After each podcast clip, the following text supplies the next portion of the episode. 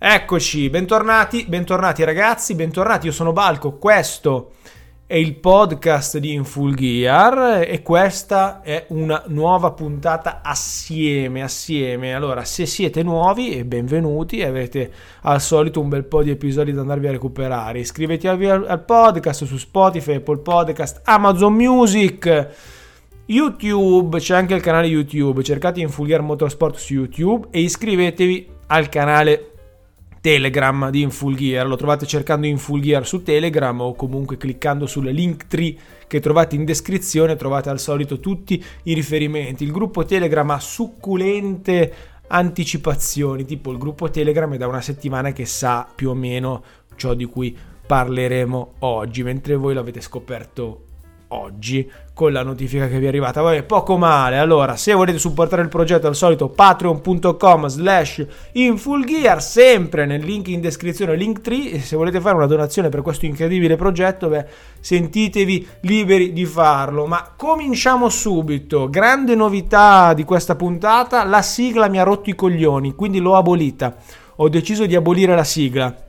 Quindi, non lancio la sigla, ma eh, mi muto un attimo, mi muto, mi muto, sto zitto un attimo, ma un solo attimo, e vi lascio in compagnia di questa base musicale rigorosamente royalty free, una base eh, della quale potrete approfittare, nel senso che potrete riflettere, magari mentre ascolterete la base potrete riflettere, quindi ecco la base, la base royalty free.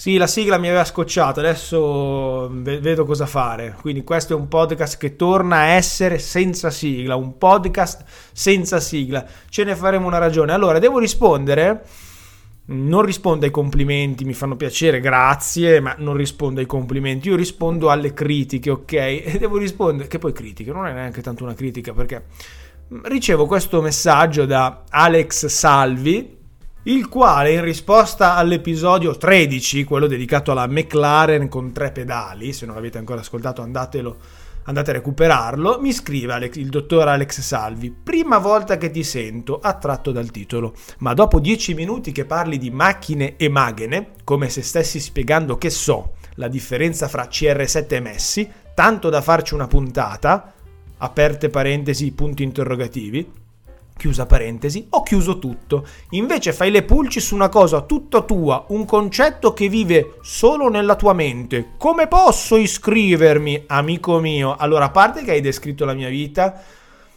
ho riso e ti mando un abbraccio. Non ho capito se eh, come posso iscrivermi riferito al fatto che fatte le premesse che hai fatto come potrei iscrivermi oppure se è un quesito tecnico. Beh, se è un quesito tecnico basta che clicchi sul tasto iscriviti. Se invece era una domanda relativa al fatto come posso iscrivermi, beh, Beh, anzitutto ti dico che la differenza fra macchine e magene, della quale parlerò in una puntata apposita, appo- quella non era una, quella era una breve introduzione, beh, è molto più marcata e sostanziosa della differenza fra tale CR7 e tale Messi.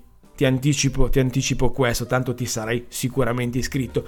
E poi, che starei ascoltando, e poi ti dico 10 minuti, cioè tu hai ascoltato 10 minuti una cosa della quale non ti interessava, vuol dire che sono un grandissimo oratore, che questo è un format vincente perché ti do un dato, mediamente una persona su YouTube ascolta, non su Infulghiere ma in generale, ascolto o vedo un video 30-40 secondi prima di chiudere, su TikTok 4-5 secondi prima di fare swipe e passare a un altro video tu hai resistito 10 minuti, cioè praticamente sei uno di noi, capito? Cioè hai ascoltato 10 minuti quella folle introduzione. Ti sarai sicuramente iscritto e non dire cazzate. Hai pure passato del tempo a rispondermi, a mandarmi un messaggio dopo i 10 minuti che, che hai trascorso su questo podcast. Quindi ti abbraccio e ti dico eh, benvenuto. Poi, poi, un'altra cosa, ecco, il, vi do un altro dato. Questo podcast è ascoltato dall'inizio alla fine dal 70% del pubblico, contando che sono episodi che durano mediamente 30, 35, 40 minuti alcuni, è un dato ottimo. Io punto su questo sinceramente, di fare i grandi numeri non me ne frega nulla. Meno siamo, meglio è, soprattutto in un mondo in cui il successo molto spesso nasconde la mediocrità. Quindi quando mi accorgerò di fare puntate di troppo successo, beh, o chiuderò baracche burattini o cercherò di parlare di cose ben più nicchiose. E oggi e oggi è una puntata nicchiosa perché gli ultimi episodi hanno avuto troppo successo per i miei gusti, troppi nuovi iscritti, dobbiamo andare a colpire nuovamente la nicchia, a parlare di cose che interessano veramente a pochi e nella, nelle quali metto un, po', metto un po' della mia esperienza, quindi nicchia della nicchia della nicchia. La sigla non c'è stata e adesso cominciamo. Ad ogni modo, oggi voglio parlarvi di un mito, di una motocicletta che per me è stata un mito. Lo è stato per almeno un paio di generazioni. Del resto, mito era il suo nome e no, ragazzi, non vi preoccupate, non sto parlando dell'Alfa Romeo, sto parlando della motocicletta due tempi sportiva monocilindrica 125 che insieme all'Aprilia RS ha rappresentato l'ultima emanazione concettuale di questa categoria nel cuore, nella mente e nei desideri dei giovani motociclisti. Per alcuni è stata la prima moto, per altri un anello di congiunzione fondamentale tra il cinquantino e le moto grosse e che per la mia generazione, quella nata nel 1990, sono state per forza di cose le 604 tempi. Chi scelse di mantenere i semimanubri al centro del proprio cuore andò sulle 604 tempi. Ricordo che c'erano le Daytona 675 e la Ninja 636 che uscivano depotenziate per i diciottenni tanti fecero poi quel salto, ma per la generazione precedente invece c'erano le due e mezzo, sempre due tempi, ma anche le tre e mezzo due tempi, sì, c'erano anche le, le grosse quattro tempi sette e mezzo, insomma c'era una scelta più variegata ed eterogenea. Per noi la scelta era abbastanza ridotta perché il mercato delle moto già iniziava ad andare in crisi. Per me, per esempio, è stata la prima moto che consideravo vera da bambino ho avuto la possibilità di scorrazzare in sella le moto da cross, sin da, sin da piccolo. Uh, ho fatto la trafila 50 e 80 con il Malaguti e il Suzuki RM. A 14 anni la mia prima moto da strada, o meglio targata, fu un HM CR50 enduro ma non competition, la mia aveva il miscelatore e poi a 16 anni il coronamento di questo sogno. In quegli anni che sono sembrati durare 20 anni. Parliamo di due o tre anni in cui se penso a quante cose ho fatto, abbiamo fatto, beh davvero alcuni le fanno in una vita, così tante cose. Vedete, ripenso ai miei 14-18 anni e vi invito a fare lo stesso, a ripensare ai vostri 14-18 anni e non mi sorprendo dei problemi psichiatrici, e non sto scherzando, psichici e psichiatrici nei casi più gravi, che affliggono l'attuale generazione che occupa quella forbice di età. Quindi sappiate che se siete in quella fascia di età e state ascoltando questo podcast, ma anche se avete 20 anni, vi abbraccio.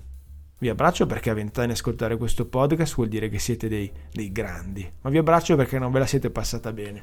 Perché? Allora, pensate, e qui mi rivolgo alla mia generazione, pensate a tutte le cose che avete vissuto in quel periodo per la mia generazione, dal patentino del 50, ok? Le scorribande con quei monocilindrici zanzarosi, le RS50, gli scooter, gli enduro, i motardini, le prime storie d'amore, la scuola con il parcheggio strapieno di questi mezzi, la patente A a 16 anni con la teoria della B già pronta, perché tu arrivavi a 18, avevi già la teoria della B e in un mese avevi la patente della macchina. Libertà assoluta. Ricordo che a 16-17 anni facevamo il penice andando ad incontrare culture differenti, ovvero i nostri coetanei che valicavano il passo lato Liguria e Emilia, mentre noi arrivavamo dalla Lombardia. Altro che Erasmus.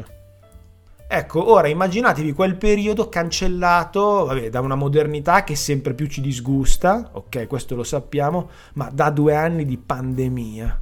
Pazzesco, provo angoscia per loro. Immaginarmi chiuso in casa con limitazioni abominevoli di movimento nei due anni più lunghi della mia vita da un punto di vista di cose che sono successe, emozione e soddisfazione, beh, mi, mi, mi deprime, cioè deprime me che di quegli anni invece ho un ricordo straordinario. E per me la libertà assoluta a 16, 17, 18 anni era il mito. Era la Cagiva Mito EV o Evolution, l'ultima 125 di Schiranna, lombarda come me, un sogno. Sono cresciuto con il design di Massimo Tamburini negli occhi e per me la piccola rossa di casa Cagiva rappresentava l'accesso alla famiglia 916-996, le incantevoli rosse di Borgo Panigale che avevano rivoluzionato il design motociclistico e che dominavano nel mondiale Superbike. Quindi qui bisogna fare un rewind. La serie Cagiva Mito nasce il 18 maggio del 1990. Io ero nato da un mese e 13 giorni. Il costruttore varesino, di proprietà della famiglia Castiglioni, infatti KGVA, è l'acronimo di Castiglioni Giovanni Varese. Beh, l'azienda manda in pensione la Cagiva Freccia, sportiva monocilindrica 125 che era stata presentata nell'87 ispirandosi al design della Ducati Paso. La Paso fu la prima moto prodotta dalla Ducati a seguito dell'acquisizione del marchio bolognese da parte di Cagiva. La realizzazione della moto fu affidata a Massimo Tamburini, ingegnere e designer che diventerà leggendario per il motociclismo italiano ed era equipaggiata con il V4 90 gradi Ducati Panta, che nonostante fosse un motore concepito ormai negli anni 70 e all'epoca poco affidabile da quello che raccontano le cronache dell'epoca, era il primo ed unico motore stradale desmodromico, quindi c'era già il link con la Ducati attuale. Tamburini rivestì la Paso con una carenatura integrale e sulla Cagiva Freccia questo design venne ripreso, adattato chiaramente alle più, ridotte dimensioni della Freccia, ma ecco qui la nostra prima Ducatina 125, la Cagiva Freccia ispirata alla Ducati Paso, stesso designer. Nel 90, nel 1990, dicevamo che la Freccia andò in pensione, venne scoccata verso la pensione. È un modello che era giunto nel frattempo alla, alla denominazione di C12R, ok? La Freccia se ne andò e Cagiva rinominò la sua 125 Mito. La nuova motocicletta raccoglieva in toto l'eredità della freccia e il suo motore, rivisto e migliorato, ma quello era alla fine, raffreddato a liquido e con l'iconico cambio a sette rapporti. Le Mito 1 e Mito 2, questi i nomi dei due modelli che si susseguirono tra il 90 e il 94, Mito 1 e Mito 2, con il numero scritto romano, avevano una carenatura più moderna, era ancora squadrata, era fedele ai canoni di quel periodo. Cerchi tre razze, three spokes, anche quelli troppo anni 80 anni 90, con due bei fari tondi sul cupolino, anche quelli emblematici di quegli anni. Tant'è che negli anni a seguire tra noi giovani saranno semplicemente definite mito fari tondi per distinguerle dalle mito nostre, le mito evolution. A proposito di carene, la Mito 1 usciva in due versioni, carenata e naked. Tra l'altro la versione nuda della Mito 1 non aveva cupolino, carene e semicarena, cioè era davvero nuda, e per diversi mesi fu l'unica Mito disponibile, in quanto per problemi di produzione nella fabbrica di Schirana non arrivavano le carene e il cupolino. La Mito 1 convenzionale, quella carenata coi fari tondi, arriverà più tardi per questo motivo. Mancavano proprio i pezzi e sono inghippi che purtroppo caratterizzeranno da sempre la storia del gruppo MV Augusta Cagiva. Cagiva in quel periodo, fine anni 80, inizio anni 90, correvano il motomondiale, classe 500 GP, la classe regina, e sui suoi prototipi e sulle tute dei suoi piloti pubblicizzava la 125 stradale, che era il prodotto di punta perché i ragazzi erano malati per queste moto, se ne vendevano a pacchi, tanto da realizzarne modelli replica, per esempio la Mito di Lawson, dedicata al mitico pilota americano, quattro volte campione del mondo, che il 12 luglio del 92 all'Ungaroring vinse il Gran Premio di Ungheria in sella alla C592 e regalò alla Cagiva la prima vittoria nel motomondiale e il primo successo ad un costruttore europeo dopo dieci anni. La Mito 2, dedicata a Eddie Lawson, fu la prima a introdurre il pistone monofascia di serie e le prestazioni di quel motore, delle quali, delle quali vi parlerò a breve, crebbero ancora. Sì, perché la Cagiva Mito a inizio anni 90 era il riferimento per il mercato italiano ed europeo nelle competizioni. Questo grazie ai grandi investimenti che l'azienda di Claudio Castiglioni stava facendo nella ottavo di litro di produzione, campionati giovanili annessi, dove il modello era seguito con kit di preparazione ufficiali. Il progetto Mito del resto era legato all'avventura di Kajiva nel motomondiale, dove riusciva a vincere anche delle gare contro i colossi giapponesi e i giovani dell'epoca sognavano insieme a lei. In quegli anni la rossa italiana era la Kajiva. Ma nel 1994 arrivò la terza serie e cambiò tutto. Sembra incredibile detto oggi, dove siamo abituati al declino, ma per quanto ci riguarda cambiò tutto in meglio. Kajiva si ritirò dal motto mondiale, ma sfornò un modello che scrisse la storia. Sergio Robbiano, designer della Ducati 916, disegnò una nuova mito che prese il nome di Evolution o EV e seguì un nuovo processo di miniaturizzazione ispirato a Borgo Panigale e sì, a quella Ducati 916 che ritengo una delle moto più belle di sempre insieme alla MV Agusta F4 presentata nel 98. Diciamo che furono anni incredibili per il gruppo Ducati MV. Il risultato fu un'altra Ducatina 125 e a rivestire il telaio bitrave con tubolari estrusi eh, fu una carrozzeria che portò una rivoluzione di design anche nell'ottavo di litro grazie all'intervento del centro ricerche Cagiva e sotto la supervisione di Massimo Tamburini.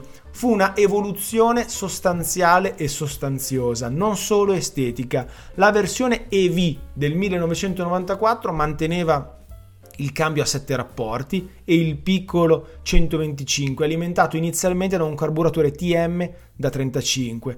Arrivava a erogare circa 34 cavalli di potenza massima a 11.000 giri di rotazione. L'accensione era elettronica, aveva forcelle a steli rovesciati marzocchi da 40 mm e ammortizzatore posteriore Sax regolabile nel precarico. I freni erano della Brembo con un anteriore a singolo disco che anche lì rimandava all'avantreno Brembo Serie Oro della Ducati 916 chiaramente con una sola pinza in questo caso. La terza serie della Mito, 94-99, fu la serie che secondo me produsse le livree più belle e iconiche. Erano colorazioni tendenzialmente bicolore.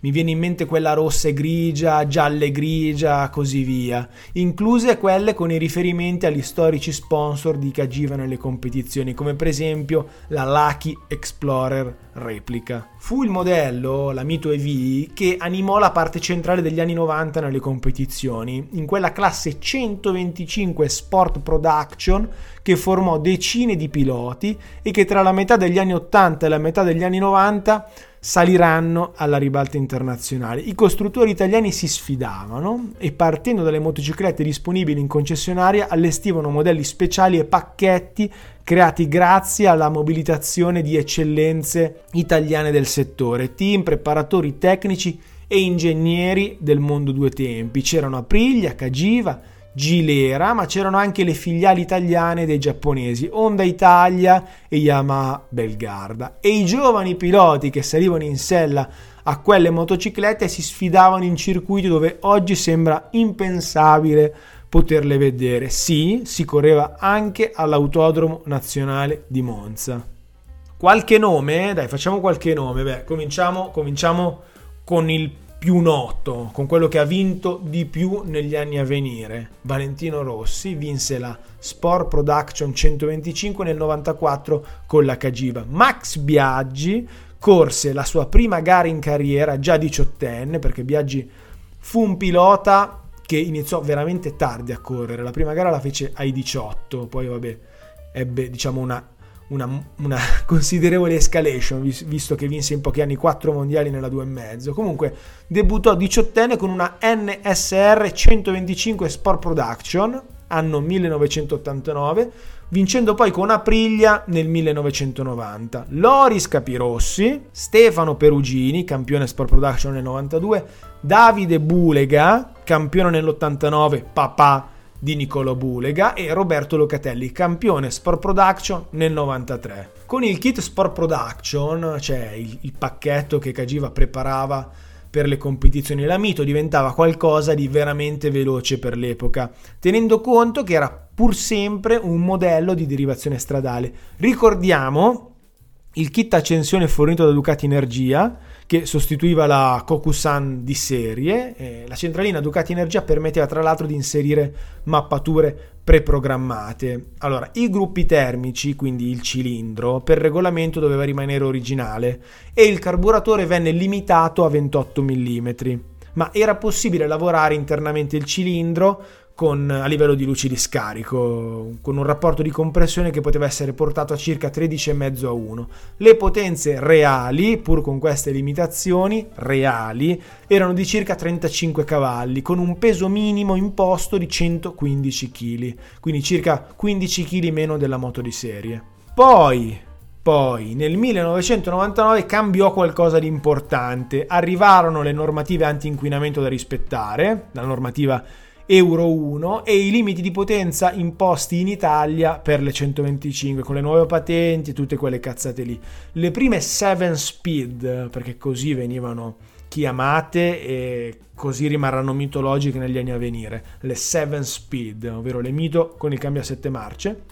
Comunque dicevo, le prime 7 speed depotenziate sono datate 97, quindi già la terza serie subì i primi depotenziamenti a libretto, ma è alla fine del millennio che i cambiamenti diventarono definitivi e strutturali. La Mito EV subì aggiornamenti che la privarono di alcuni elementi di fascino, di indubbio fascino, ovvero il cambio a sette rapporti, in luogo di un nuovo cambio a 6 marce, e il carburatore venne ridotto anche per la produzione stradale a un 28 mm e veniva depotenziata in origine a 15 cavalli in ottemperanza alle nuove regole del codice della strada italiano. Per fortuna questo depotenziamento consisteva in una strozzatura sul collettore di scarico proprio in prossimità dell'uscita dal cilindro.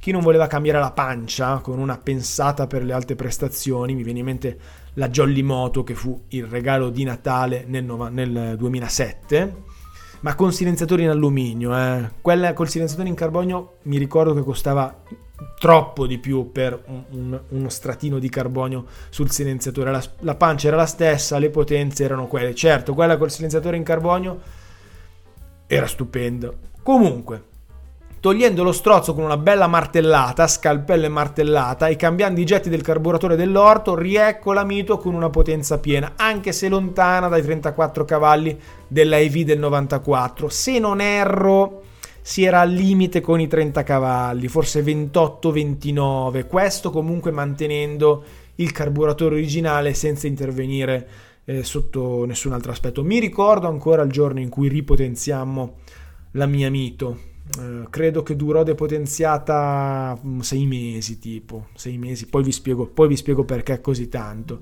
Allora, l'estetica della Mito quarta serie rimaneva quella, ok? Non differiva eh, esteticamente. Sul mercato arrivò anche la Planet 1997, versione naked con meccanica e telaio della Mito, ispirata allo Ducati Monster Infatti entrambe le moto, Planet e Monster, erano state disegnate da Miguel Galluzzi, che disegnerà anche la piccola Raptor 125 che andrà a sostituire negli anni successivi la Planet e le Raptor 650 e 1000 con motori Suzuki che affiancarono l'MV Augusta Brutale nella produzione della fabbrica di Varese. La mia Mito arrivò nel 2007, avevo 16 anni, 17 da compiere ad aprile. Ero entusiasta.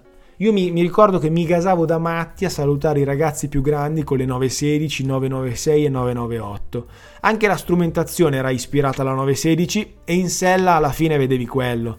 Il quadro strumenti, vedevi il serbatoio rosso, anche quello preso come design dalla Ducati, e il piccolo ammortizzatore di sterzo, anche quello ti ricordava la Ducati. Era in, se, era in sella a una Ducatina ed era tutto così fantastico. Eravamo un bel gruppo in zona, eravamo riuniti in un forum che avevo fondato. Si chiamava Brianza SP, ovvero Brianza Sport Production. Brianza il posto in cui eravamo e Sport Production a ricordare la categoria che nelle competizioni riuniva le 125 di produzione stradale. C'erano tutti comunque, motard, cross, eh, ci, ci accomunava la, la, carta d'identità, quindi per forza di cosa dovevamo, dovevamo avere i 125, avevamo tutti 16-18 anni. Il gruppo contava centinaia di iscritti e facevamo motogiri per la, Romba- per la Lombardia e non solo, perché vi ricordo che arrivavamo al Penice a incontrare altri costumi e culture. Eravamo in giro in grupponi da 20 e 30, ricordo un raduno nel Lecchese, Lecco, Cainallo, quei giri lì dove forse eravamo addirittura 50, ci fecero un articolo sul giornale. C'era chi scannava e chi andava più tranquillo, ma comunque eravamo uno spettacolo e nel fiore dei nostri anni. Mi ricordo che si usciva in tuta e si grattavano le saponette, il tutto in cervelli non ancora pienamente sviluppati, quindi vi lascio immaginare la situazione. Il passaggio naturale a quel punto fu la pista con le prime giornate di prove libere moto e le garette organizzate dal Mito Club. Ben presto ci trovammo a girare per strada con le Pirelli Supercorsa SC2 ottime, erano il top per strada e pista all'epoca, e con carene di scorta prese sui vari forum che cambiavamo il giorno delle pistate. Alla fine con le Pirelli, tubi in trecce e pastiglie freno adeguate la moto nei pistini tipo Castellato di Branduzzo Lombardore. Io ricordo di aver fatto la mia prima pistata Lombardore, incredibile. Vabbè, la moto andava benissimo. Tra l'altro, tra l'altro, pensate che tra i nostri c'era anche uno che probabilmente conoscerete, o qualcuno lo conoscerà, perché è diventato youtuber, youtuber, Edo, ovvero Edoardo Mazzuoli. Lui aveva la RS 125 ed era nel Brianza SP. Eh, lo, lo, lo, faccio come Pippo Baudo, l'ho scoperto io, no scherzo. Era palesemente il più robo di tutti in pista. Cioè, mi ricordo il primo giorno, tipo Biaggi, no? tipo Biaggi, mise le ruote in pista tardi rispetto agli altri, un anno, un anno e mezzo rispetto agli altri, se non erro eh, ma si era capito già dalla prima giornata che ne aveva di più. Mi ricordo che cadeva spesso, però eh, ehm, lo seguo e vedo che è una tendenza che ha mantenuto. Ciao Edo, ti saluto. A proposito di cascare, eh, in realtà questa mia liaison con la Mito visse subito uno stop perché due settimane dopo averla acquistata o meglio fu un regalo di mio papà chiaramente come facevi 16 anni a comprare la motocicletta mi schiantai malamente contro l'1.8 di una monovolume non ricordo bene il perché, perché comunque tirai una bella saccagnata, ma sfiorai eh, anche un mio amico Bodo che saluto, eh, lui cadde senza farsi niente ed era uomo a priglia, tra l'altro. Io invece mi ruppi lo scafoide, bacino inclinato, sfondai il serbatoio con i coglioni, il serbatoio era in alluminio, e pestai la testa sul marciapiede. Non ebbi fortunatamente particolari danni, così sembra, a parte tre mesi di gesso. Allora, la mina la tirai a marzo e tolsi il gesso a giugno. Un incubo. Tre mesi infiniti. Un lockdown dell'anima per un ragazzo di 16-17 anni.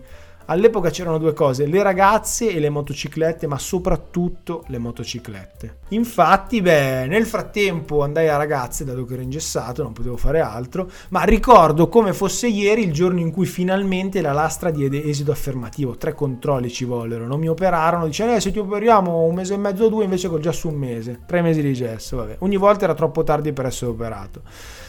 Vabbè, il giorno in cui la lastra diede esito affermativo, tolsi il gesso, avevo ovviamente un programma di riabilitazione perché il braccio sinistro era mezzo atrofizzato dopo sei mesi immobile.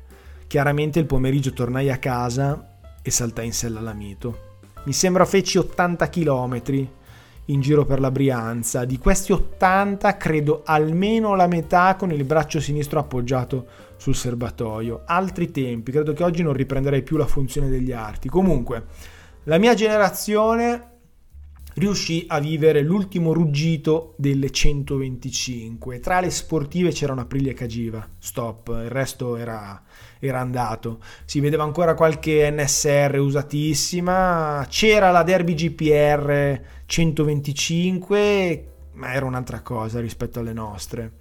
Le nostre nascevano dal, cioè le nostre erano nate in tempi dove non c'erano limitazioni, quindi erano sempre quelle moto depotenziate all'origine le, le, sdepotenziavi e tornavano, tornavano, loro, tornavano le moto degli anni 90. La ciclistica era quella, il telaio era quello, le sospensioni erano quelle, Feregni erano quelli. La Derby mi ricordo che sì, per carità, mm, non era terribile, però eh, si vedeva che aveva tutto per essere una moto da 15 cavalli, pur potendola aprire. Era, era indietro di telaio tutto di gran lunga era comunque migliore delle prime quattro tempi che si vedevano, come la CBR 125 quattro tempi, un cancellone abominevole, terrificante vederla in giro e parcheggiata di fianco alle nostre. Infatti ogni volta mi spiacevo per i proprietari. Se avete avuto una CBR 125 quattro tempi, mi dispiace. Posso solo dirvi questo. Spero che poi vi siate riscattati. Allora, non c'era, proprio per questo motivo, non c'era rivalità tra Aprilia e Cagiva eh, ok, cioè tra chi aveva la Cagiva e chi aveva la Priglia. Certo, quando andavi in pista mh, mm, cercavi sempre di metterne una davanti all'altra ed arrivare davanti a una Aprilia o davanti a una Cagiva in base a quello che avevi sotto le chiappe dava, dava un po' più di gusto, anche se da che ho memoria le ultime Aprilia almeno di motore avevano qualcosa in più rispetto alle ultime Cagiva. Questo a parità di componenti stock. Se non sbaglio un paio di cavallini per le Aprilia c'erano. Comunque la storia della Kajima Mito Evolution durò 13 anni, fino al 2007, proprio l'anno in cui divenne mia. Ricordo che in quel 2007 venne proposta una edizione in serie limitata, una final edition, diciamo, era nero, era nera oro, eh, con tabelle portanumero bianche. A me personalmente non è mai piaciuta, perché sarà che sognavo le Ducati rosse e, e poi eh, mentre per le full red, mm, tutte rosse, cioè le mito tutte rosse, c'erano gustose promozioni perché ufficialmente la moto era uscita di produzione. La Nero Oro invece era la novità dell'anno, era una final edition e veniva venduta a prezzo pieno. Quindi diciamo due piccioni con una fava. Si pagava di meno, a me piaceva di più.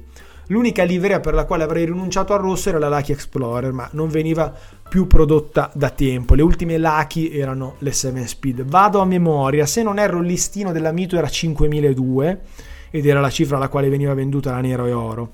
3009 se non sbaglio la rossa che mio papà mi regalò da Sacchimoto, storico concessionario di Milano in via Tolstoi che aveva una EV rossa in pronta consegna e che trovai sapendo già usare benissimo internet, voglio dire, avevo cos'è, 16 anni, avevo un forum, quindi non era stato difficile trovare le moto usate online, cioè non è che eravamo nell'età della pietra, eh. siamo mica boomer. Comunque, piccolo aneddoto, la Cagiva Raptor 1000 che ho acquistato un paio di mesi fa, venne acquistata dal primo proprietario proprio da Sacchimoto, ha tutto libretto, portachiavi ancora di Sacchimoto e oggi Sakimoto non c'è più. Mi sembra che dopo la scomparsa del fondatore il concessionario abbia chiuso e la struttura sia stata addirittura demolita per far spazio a una palazzina residenziale. Questo è quello che ho visto su Street View, non mi sono recato di persona però mi sembra che ci sia una palazzina, quindi epoche che si chiudono, epoche che si chiudono, epoche che si chiudono anche perché l'ultimo decennio degli anni 2000 vedeva le vendite delle 125 a picco, era un calo costante mese per mese, il mercato delle moto in generale era in crisi, si iniziavano a vendere solo scooter in quegli anni e le normative anti-inquinamento diventavano sempre più stringenti. Il gruppo MV Agusta, che non se l'è mai passata bene in realtà, decise di utilizzare definitivamente il marchio MV Agusta che aveva rilanciato in maniera sontuosa con la F4 e con le brutale e di mandare in pensione il marchio Cagiva proprio con la mia attuale Raptor 1000, l'ultima a marchio Cagiva prima di produrre solo MV, ma non dopo un'ultima versione della Mito. Nel 2008 venne presentata la SP525, quinta serie del Mito, una versione completamente ricarenata, oddio, parzialmente ricarenata, diciamo, con un'estetica che rimandava alla C594 di John Kocinski, l'ultima Cagiva del motto mondiale. Aveva un carburatore elettronico dell'Orto ECS, una particolarità eh, che aveva permesso a Cagiva di omologarla Euro 3. Si trattava della versione stradale della motocicletta che negli anni precedenti era stata presentata per correre l'ultimo monomarca 125 firmato Cagiva, il trofeo del 2006. Le carenature laterali e il serbatoio eh, restavano quelle della Mito EV. Ok, erano gli stessi. Cambiavano cupolino e codone, gli specchietti e vabbè, le frecce che erano più piccole e moderne, mentre eh, l'IV montava delle frecce veramente grosse, veramente anni 90, che era ovviamente tra le prime cose a saltare tra noi giovani scapestrati insieme al portatarga inclinato che mi è costato anche una multa. Il resto tutto uguale. Solito telaio storico, solita ciclistica, soliti freni. Allora, vi dico la verità, a me la SP525 non piaceva. Mm, trovo la linea della Mito EV quella perfetta. Infatti, simpaticamente l'avevamo soprannominata maialino, perché le due prese d'aria abbinate ai fari stradali non erano un granché, ma era, era la combo fari prese d'aria che stonava. Come il prototipo della prima KGV F4, la moto che farà da incubatrice alla futura MV Agusta F4. Poi si sa, i gusti sono gusti, ma diciamo che senza i fari stava bene, con i fari, ma non mi piaceva. A proposito di MV, una delle colorazioni della Mito SP525 era proprio la grigio-rossa in stile F4, molto molto bella quella, ma ormai l'epoca era finita. Non so quante SP525 vennero vendute, ma molte poche. La produzione cessò ufficialmente pochi anni più tardi soltanto perché avevano una marea di pezzi ancora da smaltire, non per, altro motivo, cioè non per altri motivi. Avevano un sacco di, di carene in casa. Eh, se le avessero finite nel 2009, la produzione sarebbe cessata nel 2009. Molto semplice. Ma si concluse tutto in maniera inappellabile sia l'epoca delle 125 due tempi, sia l'attività del marchio Cagiva. Anche Aprilia nel 2014 dichiarò ufficialmente conclusa l'esperienza della RS 125 due tempi, introdotta nel 2006 con il nuovo design ispirato alla RSV 1000 Restyling e poi alla RSV 4, ma non si vendevano più queste motociclette, poco da dire. Pochi giovani eroi facevano questo tipo di scelta e a quel punto era meglio attingere al mercato dell'usato che era straripante perché i 125 tu li usavi 2-3 anni e poi li vendevi, passavi alle 600. Un mercato che chiaramente oggi sta esplodendo da un punto di vista dei costi. Sono finiti, sono finiti da parecchio tempo i tempi in cui su subito.it si trovavano le faritondi pronto pista a 500 euro e magari chiudevi a 400, così come quelli delle EV a 1000 euro scarsi o le 7 Speed a 1300-1400. Eh, non si fanno più quegli affari. Qualche affare potrebbe trovarsi ancora, ma mi sa fuori dal circuito di internet e stando attenti ai telai radiati o peggio ancora rubati, perché fidatevi che ce ne sono, finti furti, storie del genere. Oggi trovo Mito EV in vendita al prezzo del nuovo del 2007 se non a più. Cresceranno ancora, mi domando? Ma, ma. Di 125 in giro ce ne sono tanti. Certo, all'epoca facevamo anche molti incidenti, eh? Alcune finivano in pressa, ma non mancano di certo, così come i ricambi. Che sia arrivato il momento di andare a caccia di una vera occasione e mettersi in garage un 125 due tempi italico, che sia Cagiva o Aprilia? Ma, ma, vedete voi, Sicuramente eh, me lo terrei, cioè nel senso se già lo avete tenetelo. Per gli acquisti, ma io non sono responsabile dei vostri financial mistakes, ricordatevelo. Quindi vi vedo già che avete le ditine che vanno sul moto.it, il subito.it a cercare, a mettere l'alert. Eh. Vi vedo, vi vedo, state attenti. Io non c'entro un cazzo. Cioè, non è che poi mi date la colpa a me che ascoltate l'episodio e comprate le cose. Eh. Mi raccomando, siate responsabili. Compratele. Compra, compra, compra, compra, compra. Ottimo, ottimo ragazzi. Beh, siamo arrivati anche oggi alla fine. Spero che questo episodio vi sia garbato. Spero di avervi di avervi fatto un, un, po' emozionare, dai, perché comunque queste cose non è facile trovarle, questi racconti, questi... Adesso si parla solo di, di stronzate, madonna. Ho visto Lake, ma mm, non sono andato, ma ho visto Lake ma l'altro giorno, ragazzi, eravamo da spararsi. Mamma mia, mamma mia. Chinatown ormai Lake, ma... E ormai siamo un po'. chissà, chissà. No, stavo pensando, ormai siamo un po' dei boomers, un po' siamo, siamo, un po' dei Matusa che pensiamo ai vecchi tempi andati e tutto è peggio adesso, mentre prima era meglio, come, come dicono tutti i vecchi. Ma ragazzi, è così. Eh, andate a vedere cosa c'era ICMA quest'anno. Bene, quindi io vi saluto. Un grande abbraccio da Balco. Iscrivetevi al podcast in Full Gear sul vostro canale, sulla vostra piattaforma di ascolto preferita. Iscrivetevi anche su YouTube dove ricarico questi episodi, iscrivetevi al gruppo Telegram e un saluto. Ci vediamo nel prossimo, ci sentiamo nel prossimo episodio. Ciao! E niente sigla perché mi ha rotto le palle, quindi godetevi la fine base, fine base royalty free, royalty free. Senti che roba.